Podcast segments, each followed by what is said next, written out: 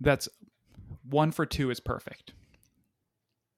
That means I just sprinkled it enough, but not too much. Yeah. That's what we like. One for two. Yeah, sex is great, but have you ever had a one for two on a writer's podcast? One for two.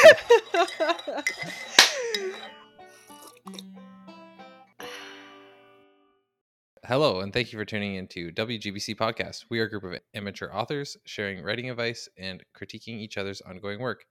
If you want to read along, you can find some of our work over on patreon.com slash WGBC Podcast. Today we will be talking about research and Lance's book, Two Moons Mercy. Take it away, Lance. Hi, everyone. So today I want to talk about research and uh, researching items in your book. And research, researching is uh, really important because we want to make sure our readers are invested in the story. And we want our stories to be plausible and accurate, not just for the readers, but also for, also for us. Uh, it, it really is important to not kick our readers out of the story.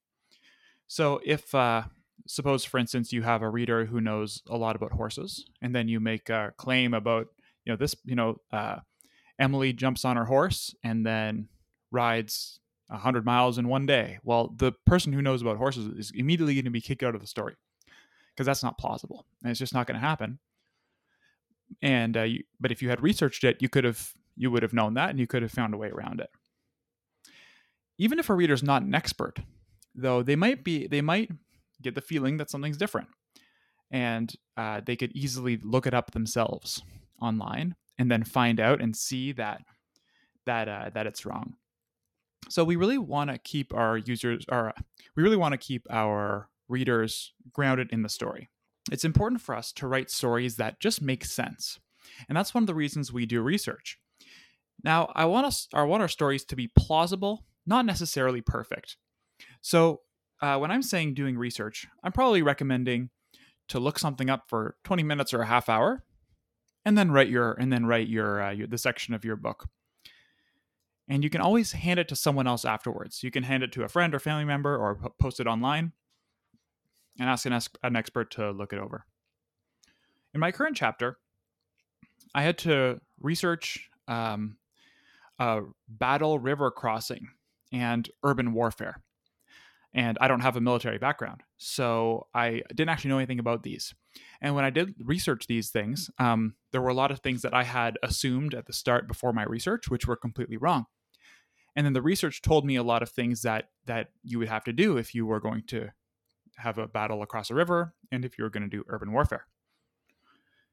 Uh, and these little things that I hadn't expected, these uh, these big and little things that I hadn't expected, I then ha- constructed my chapter around those things.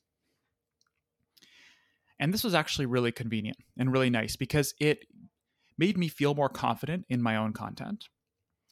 But it also helped threw wrinkles into my story. I had planned out my chapter, but now I had to change my plan. So my story became much more interesting and fleshed out because I had to account for these realities that I didn't know about originally. And we're not, and so when we're writing, we, we it doesn't have to be perfect. I want it so that if an expert reads this section, they'll nod their heads and go, that's plausible. I don't need it to be perfect. But also, but most people aren't going to be experts. The other advantage of this is that the average reader is going to pick up on these things. And they're going to notice these tiny little tidbits that they hadn't thought about either, just like how I hadn't thought about them. For instance, the ratio of um, of numbers you would need to cross a river against a fortified position and stuff like that, and the ways you would do that. And the reader is now going to trust you more because you're going they're going to recognize that you did some research because it's going to make sense.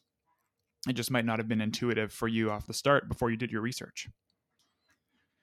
I really liked that I was able to add these little extra things that colored and wrinkled my story in ways I didn't expect, uh, instead of just doing what uh, what I guess were my assumptions, which were probably more boring and less interesting. Uh, this applied a lot to my last book, where my story had a bit of a unique astronomy to it, where there's a planet with two moons that um, that orbit that planet in a specific way, And I had to do a lot of research since I didn't know a lot about astrophysics, just to make sure that I could write it in a way in which an astrophysicist might say, well, it's probably not very likely, but it is technically plausible. And since my story features some magic, um, I can definitely uh, round the edges with the magic.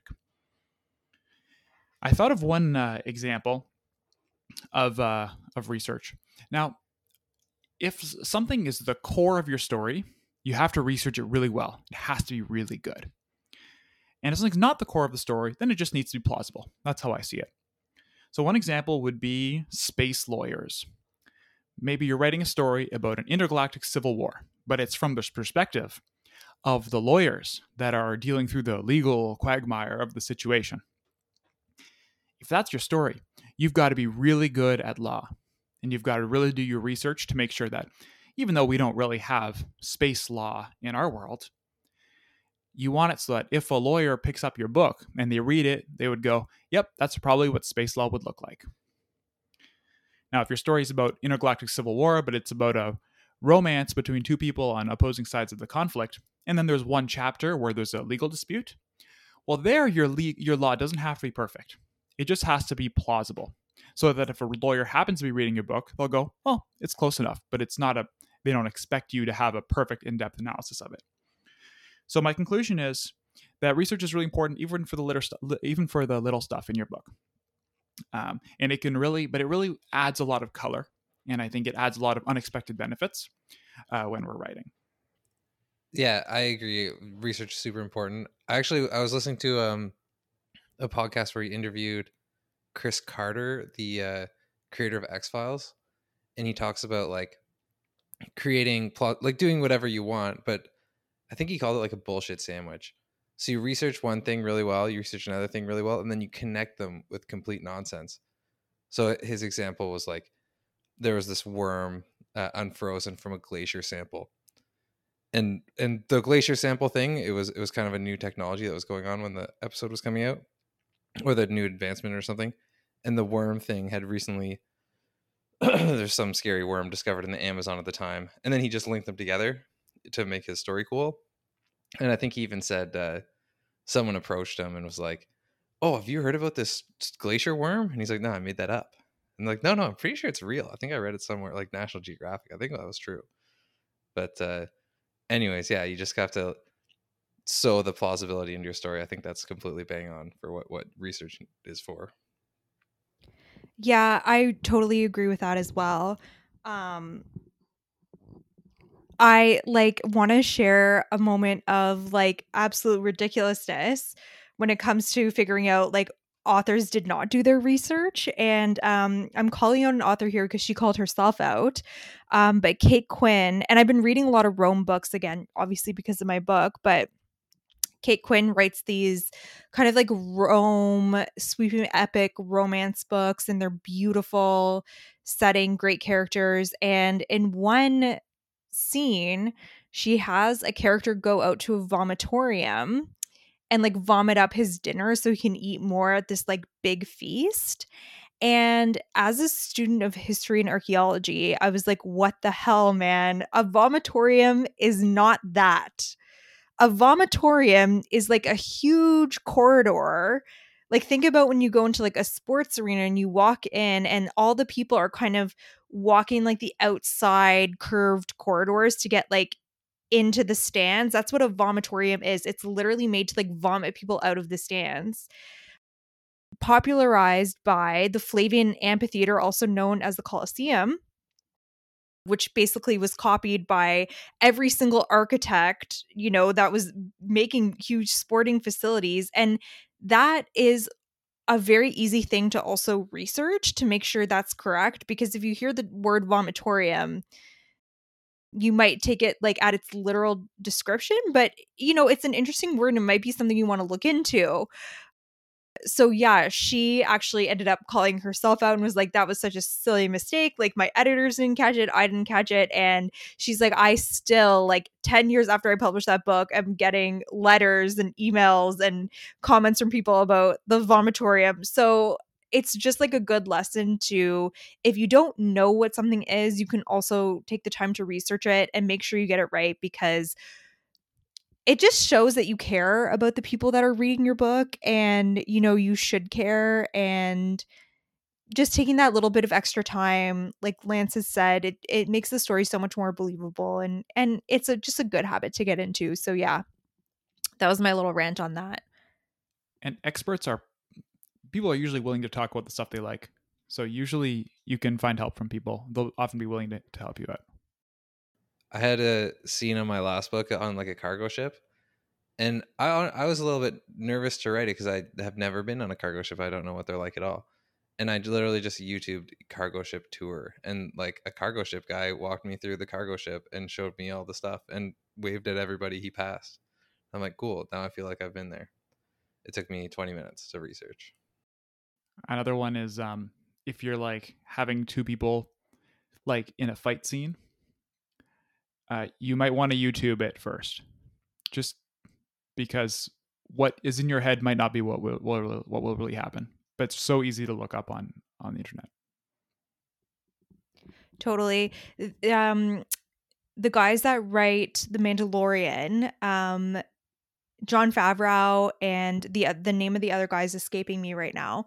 Um, but they talk about when a character gets punched in the face like getting hit in the face if you are not like a boxer you don't know how to take a hit like you're going down. It really freaking hurts.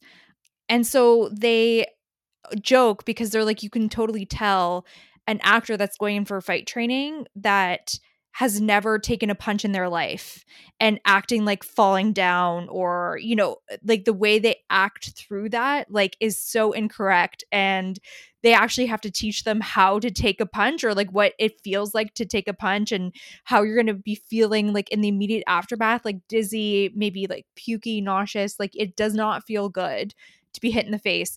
So um that's something I come across sometimes in books where people can just take punches or kicks to the ribs. You where I'm like, if you take a kick, and then look Oh, yeah. better.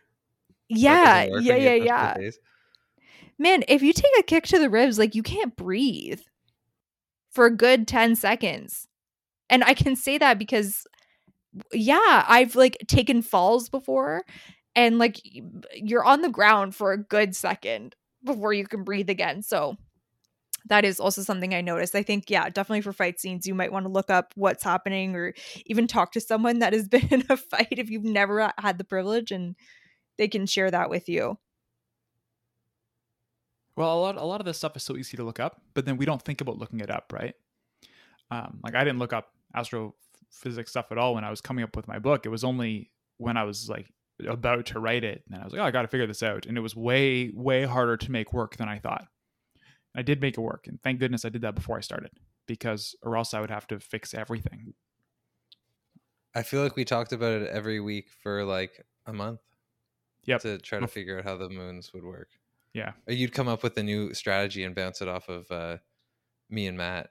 And Yeah. Matt was very good at poking holes in your, That's what your you need. moon layouts. Yeah, you need people to poke Oh, holes that's great. stuff. or else or else because readers will do it so you know you have to be able to take that and then workshop it instead of getting instead of just feeling criticized or whatever. Um and just you know n- none of us are perfect. None of us know everything. We just gotta and that's why we gotta do our research just to make things make sense so that we can write the awesome stories we have in our heads in in the in the coolest way that makes the most sense. I think you talked about this in another episode, but um, you, you said like if you already are an expert on something, just try to sneak that into your story and and put in details about that, so that when you're putting something else in your story without details, people give you the benefit of the doubt on it. yeah yeah in the world building episode Yeah. So yeah, if you're a lawyer, definitely space lawyers. Throw space that in lawyers there. yeah But if you're not a lawyer, maybe skip the space lawyers or learn about law. I guess. Yeah, and the thing is, everyone's good at stuff. So you can, if you pick those things and you have your characters be competent at those things too, or be exploring those worlds as well, then you can, you can get those things to a level of accuracy that other people won't get, and readers will really like that. Totally. The the and this is like such a maybe left field answer, but um there's a book called The Devil Wears Prada, um, which was a huge best selling hit, and the girl who wrote it uh, worked for Anna Wintour. And based the book off of her experience working as the personal assistant for the editor in chief of Vogue magazine. And you know, you watch that movie and it all of it rings so true. All the requests, the things that the person needs and and it just like adds so much to the story as opposed to someone who would be like, you know, like I, I I'm just interested in the world of fashion and has never worked in it before or like knew someone closely that worked in it. Um anyway, I I just that um it's uh, like what you're saying like right from your own experience like you know if you're thinking about writing a book the things you've done in the past or like you know the experiences you've had like those are good places to start for even developing a character so um and it always rings more true if you know more about it and you've had some cool experiences I totally agree. I think we're at that summary time. If you don't mind, Lance. So, in this chapter, we rejoin our second group of protagonists um, who are in the uh, jungles of Biranj, and they need to take a city because it has uh, one of it has the only metal foundry for uh, for uh, for hundreds of miles, and they need this so that they can make uh, muskets to have a chance to fight this huge army, and and they only have a couple of weeks to do it. So they talk about how the river crossing the the town they need to take is across a river, and uh, they talk about how it's way too dangerous and they're going to need way way more numbers and people to do it. And then General Jaska smiles mischievously, and we start the chapter. Uh, we skip all their planning and we start right away in the battle. Uh, they execute the river crossing um, with uh, with secrecy and guile and we have point of view several point of view cl- characters. We have Muramat on the opposite side of the river doing stealth stuff. We have uh, Benoit with the catapults. We've got uh, contraptions to help them with the river crossing, and we've got some uh, fun tactics. And uh, once the monks uh, complete the crossing and use their muskets to to um, to basically take the take a beachhead, the enemy flees as soon as the monks arrive. And but we do see the enemy try to kidnap some monks. They seem to be avoiding trying to kill the monks and want to kidnap them alive. Uh, they do, the protagonists surround the city, and then they send in several squads to try to take just two buildings the foundry and a warehouse. And they, uh, we see some of their urban warfare, and they finally arrive at the foundry, and they go inside, and it's a trap the uh, the building has been filled with enemies who are holding rudimentary muskets that they had tried to build themselves. Um, and now we know one of the reasons that they tried to ki- kidnap the monks, and that was to take their uh, ragefire ammunition. Uh, but all the enemy uh, muskets malfunction and explode, and it kills all the enemies uh, because their muskets were uh, were no good. And this was foreshadowed throughout the chapter because we get to see some of the individual monks uh, talk about how how much work and how much time they put in, and how it was a real art that their people had perfected over a thousand years, and only now the rest of the world was uh, learning about this. Once that ends, uh, we have a flashback interlude where the two Vision siblings are discussing uh, the Vision sibling Yevan is freaking out, and uh, Viba is not helpful and doesn't believe him that it's a real problem. Yevan does get her to admit that in some in some theoretical situations, it would be okay to intervene in worldly matters. She begrudgingly agrees, but then immediately ends the connection, kind of hanging up the phone uh, when he uh, suggests breaking their first law. And that's where I ended. So I really enjoyed this chapter. And now sometimes when I hear the summaries on this podcast, I'm like, ah, yes, I think of something else. Um, because I, maybe I have some hot takes that I'll save for the end. But I really thought this was a good chapter. I thought it, it, what I really liked about it was that in the heat of action, we got these very small moments of like calm. So it didn't feel like we were going 100 miles per hour the entire time, which I think is like a thing a skilled writer knows to do because even in the midst of like very intense action, we do need those little breaks so we can just pause, collect ourselves, gather our breath, um, and such. Um, so we open with a sense of the type. Uh, I wrote this because I thought it was interesting and I and it, it was stuck in my head. And we open with a sense of the type of villain Wullot is being.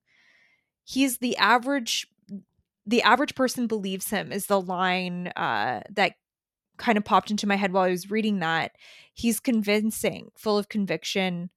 Um, m- reminded me of you know sleazy politicians maybe that are able to convince people of something that's only for their benefit. Um, so I think that's going to be very interesting when we eventually come face to face with him. We also are served with another reminder that time is ticking because the rage fire is growing. So we maybe have only two weeks um, for our heroes to have a bit of the advantage here. It's also a nighttime ambush. So I thought there were some really cool images um you know things burning the reflections off the water uh i could totally see it in my head so that's also just a praise of um you're setting the scene there lance um so the soldiers are kind of swimming th- well only a few soldiers are swimming through the water and um i was getting excited by this point because i was like oh my gosh what's going to happen and then Murray Mad is discovered, and I was nervous because I thought, oh no, is this going to make the plan go sideways? But it looks almost like it's meant to like happen because then the actual fighting starts. And then I don't have like super a lot of notes about very specific things because I didn't want to like look away from the screen and write down in my notebook. Um, but I did put down again just another reason to love General Jaska here. He has so much integrity. He wants to be on the front lines, even though he's like been badly injured. And like, I just love this character so much. Um, I really hope nothing bad happens to him, though. I have a feeling something bad will eventually happen to him because the guy has nine lives and they're running out. I feel like they're just running out. Um, and then I, of course, I had to pause because there's nothing like a kiss in the heat of battle. Ugh. Ron and Hermione comes to mind. Um, I liked that. I thought the romance was well earned and it had been, you know, boiling to this point, I think. And there's also moments like I think life and death like that definitely make people realize what's really important and what they actually want and oh my god i might not get this chance again so i better just give her a quick kiss or whatever. I thought i thought that was great so well done. And so i want to note here that the enemy in this scenario is at a very great disadvantage because they do not have muskets. So they might have access to rage fire um, but the monks have been able to utilize it in a way that is very effective and this becomes clear as you know they take the city and they are ambushed by enemy soldiers who have the muskets that take aim and fire but don't work and end up doing damage to the enemy ranks which was a bit of a twist there. I was like oh oh my god you know it, it was a moment of like kind of fright for everyone there like i thought like all of our heroes were going to die um but luckily the enemy does not know how to create an effective weapon yet for the rage fire. Um, I think it's very realistic that the monks hold the historical and cultural information on making these weapons. I like that there's like a religious aspect to creating a musket, you know, has to be done with respect.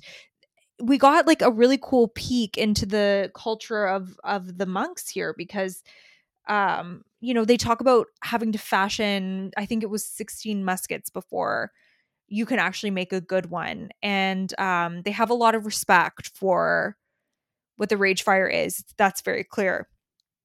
And so I thought that was a cool little thing that you put in there as well. I also think this is likely why our enemies are trying to steal the monks. But I have another theory about that that be- just just now became apparent to me, but obviously the monks have access to the knowledge to create muskets and that is going to be needed by our enemy if they're going to even stand a chance in like the heat of battle with these people once again so that is one reason however i think given what we know that's going on kind of like up north or sorry wherever the map has like the other group of heroes um th- that there's the search for the other vision sibling. So i think they could be wanting to get the monks so they could, could one one of the monk they they believe one of the monks is like a vision sibling and they're trying to find the other one. Um maybe i misread that but and you correct. can tell me if i did no did i misread i'm hoping that you that that gets implied that okay. Last chapter I, plus this chapter, you're cluing in. Wait, the bad guys are trying to kidnap certain people. Right, and you're trying to pull a pull the a fast one on us because obviously we are meant to think it's about the muskets, but I think that there is something deeper going on. Uh, the other clue was that you go into an interlude about two Vision siblings before the the big destruction and so i think that was another clue you offered the reader so if i'm picking up what you're throwing down. Good awesome. job i really enjoyed it thank you. Thank you thank you so much. Yeah. Yeah really another awesome high pace is this we're not even at the climax of your book right? No we're i was i think we're almost halfway. Because yeah this was like two straight chapters of like high pace, high consequence. Awesome. Um okay, I'll go to my notes. Uh oh yeah, I had the same stuff as Jess about the burning projectiles through the sky, um, the border hedge swimming across like a like jungle water. You're worried about like piranhas or like crocodiles or something like with the way you've set this up in the dark. Uh, oh, the very start. So we have the defections from the enemy slash friendly like confusing situation camp which i think is super realistic. And especially with the enemy slash friendly generals you know having similar claim to legitimacy. So i thought that was good and it levels the playing field for our heroes which is important because they're doing a pretty outrageous thing which you've mentioned several times and definitely like is driven home especially with this the madness line, the transition, where like this whole plan is madness, and then we go to Mute, who wasn't in the planning session, and he's swimming through the jungle water to, with the rope, and he's like madness. So like, that was a great transition. I love it. Thank you. Um, Jessica, you're the same as Mastem. Always send me to do your dirty work. Uh, Alloyd's too scared to. So I like this that you're criticizing the commanders for staying back or or going pushing you forward or whatever. But actually, I think you put the commanders exactly where they're supposed to be. Jaska would be with his most important troops with the with the riflemen. Aloid would be back because he's like basically second in command for Jaska, and um, and Sathya would be like kind of his battle edge. Like she would, that's where she would be too. She would be up with the front force. So I think they all ended up in the perfect spot. Um, I, I also liked the. So have we had a Mirrormute perspective yet? Nope. No, it's first one. So I 100% expected Mirrormute to be killed in this, and then when at this point, and then Sathya, when she's jumping onto the ship, I or under the boat, the canal boat to be taken across, then I'm like, oh, maybe she's gonna die, and it's gonna be a hit for Mirrormute. Like there's some stake raising purpose to have Mirmat have his perspective. Um, and then uh, we get to well, the, there was awesome combat. Also, that was clear that you knew how the combat was looking in your head because it was described super well, even with Jaska, like whatever blindly waving his spear and accidentally cutting the guy's throat and, and saving himself, and Mirmat like whatever with his knife out and all mad and and juking back and forth because he's a layered ball player. I thought that was all super cool.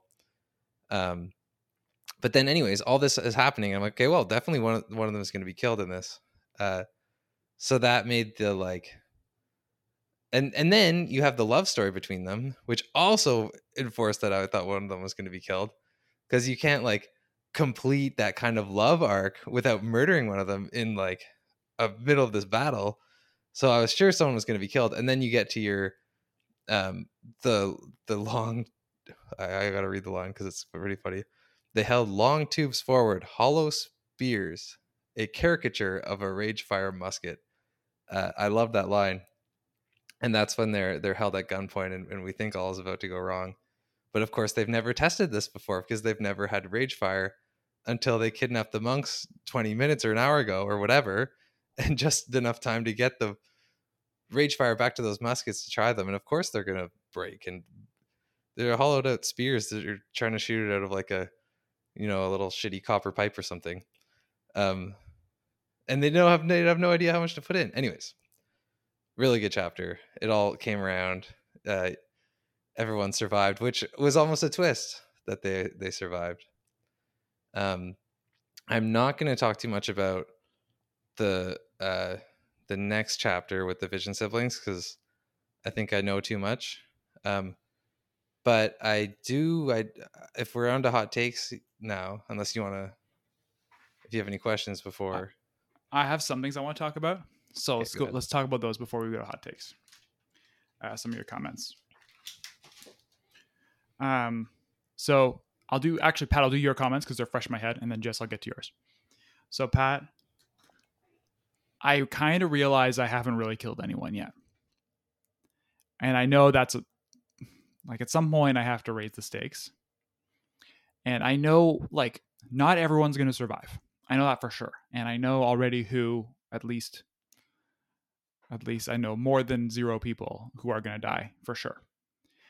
Um, but I think that this might be a revision problem where I where at this point, none of my main characters have died yet. And that, like you said in a previous podcast, Jess, at some point we have to kill our darlings. And that may or may not involve actual characters. So we'll see. Uh, but I'm not worrying about that right now. Um, and the other thing I was thinking is, um, Pat, one thing you just said, at one point, like you're right, like they they actually they only just like they clearly. I want to wonder if you if both of you realize like if this clicked for both of you like the bad guys know about muskets they know about rage fire they have tried to make muskets they just aren't able to test them and they should this and Aloid says this like we shouldn't have won this and that the bad guy like General Roy probably was baiting them into doing this and he was willing to sacrifice a couple of lives to him in order to test his muskets. Was that a possibility in either of your heads? Never considered it. never considered it. Okay that means i need to i need to i need to write that in more. But like part like now that you say that it makes sense to me. Like obviously the soldiers were so terribly prepared with those muskets they hurt themselves so i think like okay you can make things more clear but it's also fun talking to you about that being like okay like that would have been like a cool reveal to me You could make it the first line of your next chapter.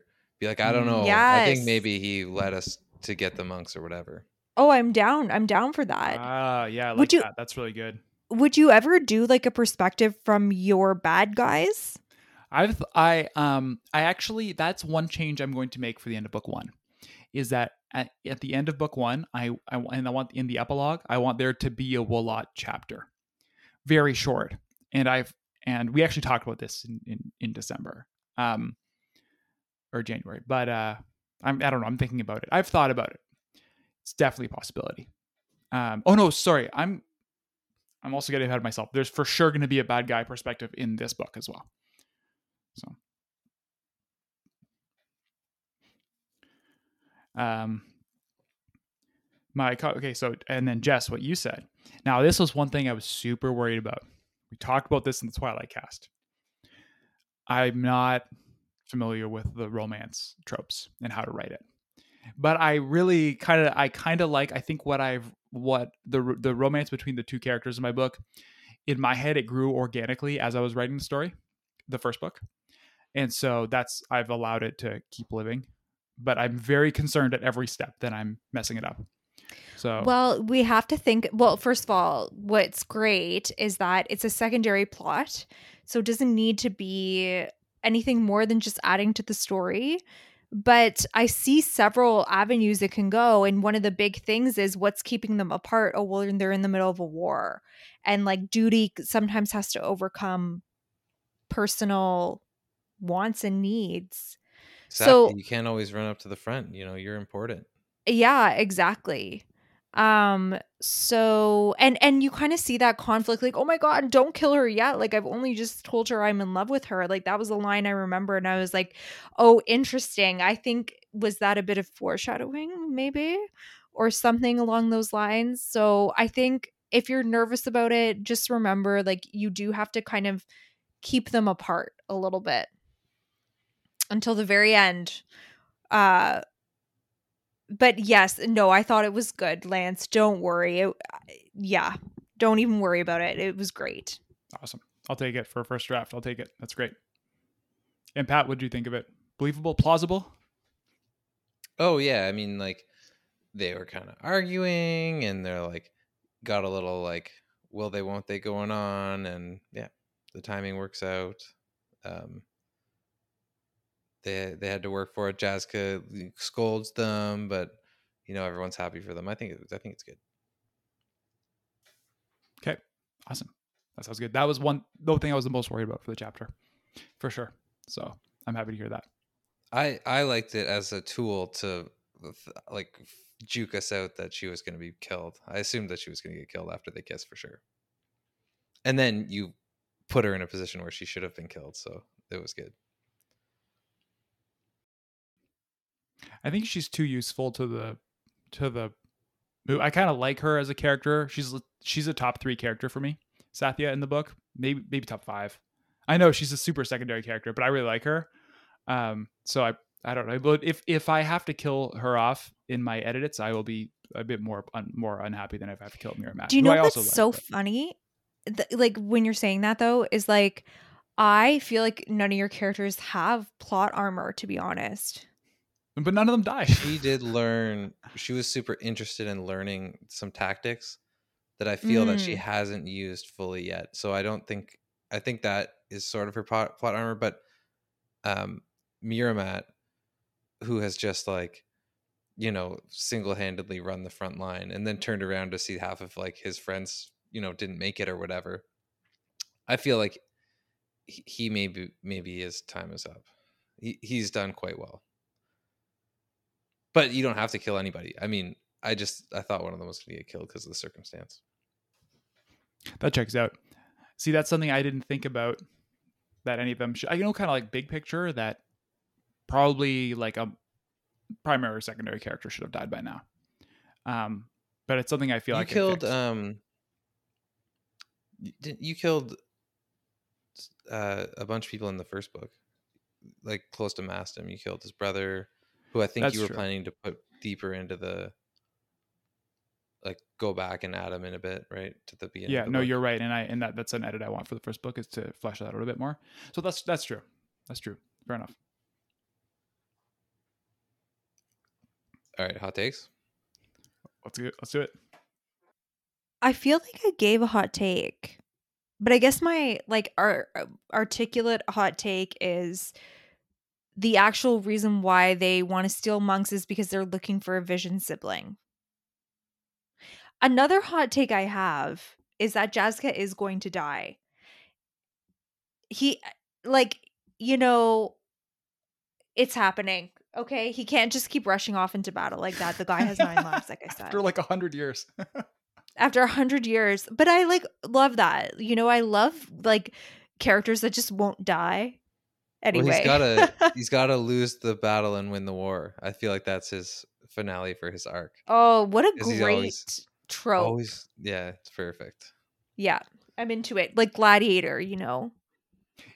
literally every single one of his viewpoints starts with him saying winning the battle and then like at the end of the page or a page later he's like but losing the war and he thinks it in every Yeah. chapter it's all he thinks So about he's got to switch it. He's going to lose the battle to win the war somehow.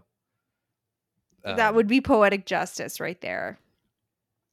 So my hot take has to do with a certain un uh, a monk with no accent.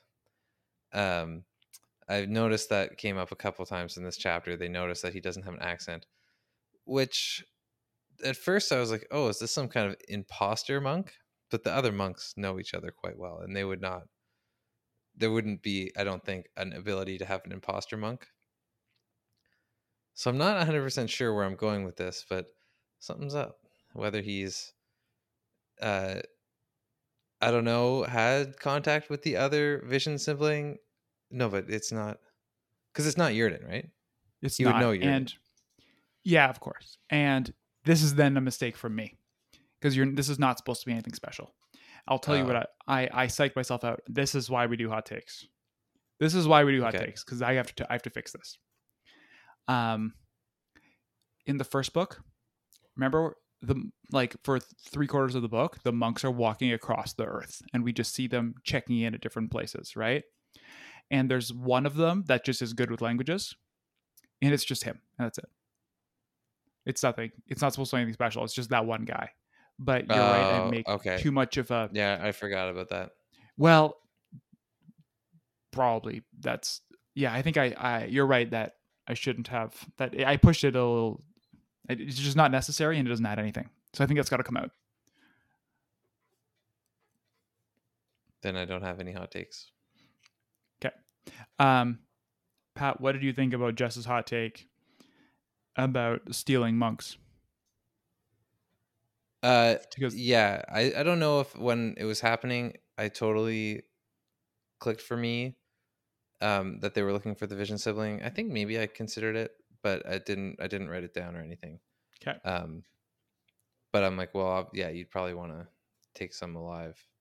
But I did actually think about it while it was happening. I'm like, you don't have to take all of them alive, so they could have been killing some of them. Okay, that's one for two is perfect. That means I just sprinkled it enough, but not too much. Yeah, That's what we like. One for two. Yeah, sex is great, but have you ever had a one for two on a writer's podcast? One for two. Because it's good. oh, Lance, I love it when I can make you laugh, honestly. Oh, that was great. Wow. Oh, Maron, honestly. It's been such a day. It's been such a day, but this is a great way to end the day and to read to read something people are writing and you know, we're all just doing our best here and yeah. Well, these Do you comments have, were um, helpful. Here all week, folks. do, do you have a game for us, Jess? Oh my god, I am so not prepared. Yes, I like I sometimes I do glance at my phone very quickly while we're doing this just to be like, did I find a funny review? hmm okay, guys, there's some good. okay, this is good. I have some good one star reviews. Okay, so for one star reviews with Jess, I'm going to be reading a one star review off of Goodreads to these gentlemen. And they will have to guess which classic novel it is. Classic in terms of having been added to the roster of greatest novels ever written. Um, so yeah, here we'll start with this one, which is kind of short, but it might give you a good idea of what it is. Holy shit. This was so boring. I wanted character to murder me and put me out of my misery. I didn't like it from the opening page and felt the same way to the very end. Why do I endure such self flagellation, you ask? I did it for the sake of the classic, in air quotes, novel. When will I learn? I know what it is already. okay, let me read this This one. one, there being a murderer. That wasn't very specific. Wait, I'm just no, Lance knows what it is. I'm just Here, saying. I'll read. I, Oh, I wrote it down and I'm going to put my pen down. So if Okay. I'm right, I have Okay. proof. Okay. Okay. I wrote it down too, but you go first. Okay. No, wait. I have. Uh, I'll read another little paragraph. Okay, perfect. Because I have no idea. Okay. I feel like a philistine for saying so, but JC, is this a boring book? Why did I censor myself? Jesus Christ, this is a boring book. After the first 50 pages, it's clear that, spoilers for a 150 year old book, main character is going to get caught or turn himself in. I guess sort of both. In fact, you're all set for the 450 pages of poor people falling into fevers and worrying that others won't perceive them as quality people. For a world classic, it's absurdly badly written. Some of this is probably the translator, but the biggest issue is likely when it was written. It was more in vogue in like the 1800s to write sentences like, slowly, character took out a scented cambric ha- handkerchief and blew his nose, with the air of a man of goodwill who had just received some slight affront to his dignity and had firmly resolved to demand an explanation. I freely admit that I've been corrupted by the prose of our era, but that is terrible. You might as well say, Sophia was sad, which is exactly the kind of declarative, unnuanced description of emotions that dominates this book. I did not encounter a single interesting idea or turn of phrase. Someday I'll tell you how I real really feel about title of this book. okay, go on. Go on. Tell me what it is. Go ahead. Uh, Crime and Punishment. It is And crime I'm and punishment. Guessing, I'm guessing Constance Garnett translation. based on his his, uh, his prose Did you comment. read it? Uh, like a really long time ago. I don't remember who did the translation or anything. My husband read Crime and Punishment and he loved it. He still talks about it a lot to this day. Maybe like there are there are five star reviews on here where people are like, Yeah. Let's I was hear- hear unable to put it down. The words flowed from their pages to deep within my heart. People like it. Yeah. So, can you just sum up what Crime and Punishment actually is? Because it's kind of like an interesting plot line. Uh, poor student kills his landlady, and I think- Yeah. this is a long time ago. I read it, and then he is getting he gets interrogated by the detective a bunch, and kind of keeps digging his hole, and then he uh, confesses, and the detective says that he actually didn't have enough evidence, but gives him a lenient sentence of only seven years in in Siberia. I think that's what happens. I'm pretty. I, Yeah, I but- Seven years in Siberia is like 35 years in normal Moscow. world. So, Siberian years are quite quite a bit longer. It seems pretty escapable, Siberia, though, eh? A lot of like prominent, like communist slash whatever people who were sent to Siberia seem to find their way out of there pretty easily. Interesting.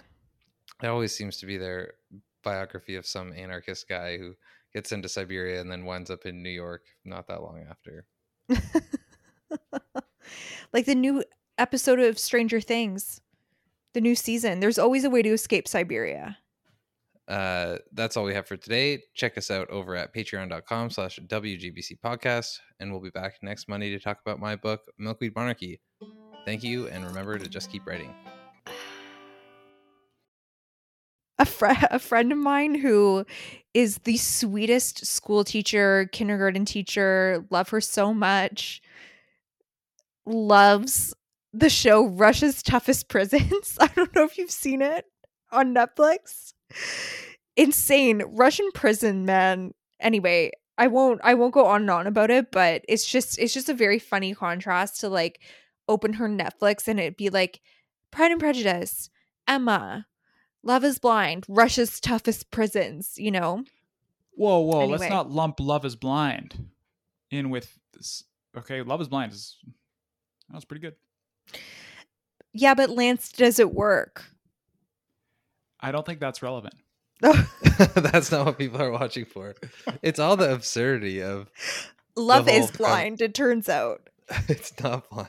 I don't know how they can keep that show going in good faith because they're like, this works. Like, this is like a, a social experiment that works. And I'm like, it doesn't work. You have to I think trust we have season three. trust the coming, right? process. The uh the other one that gets promoted at the end, the one where they bring in couples who one of them wants to get married and one of them Ultimatum. isn't ready yet. The ultimatum, come on. That makes Love is Blind look like a fairy tale. The, oh, this other one is like, let's destroy some rocky relationships on television. no, that is not in good faith at all. no, Jill wanted to watch that. I put a stop to. it. I put my foot down. We're not watching that.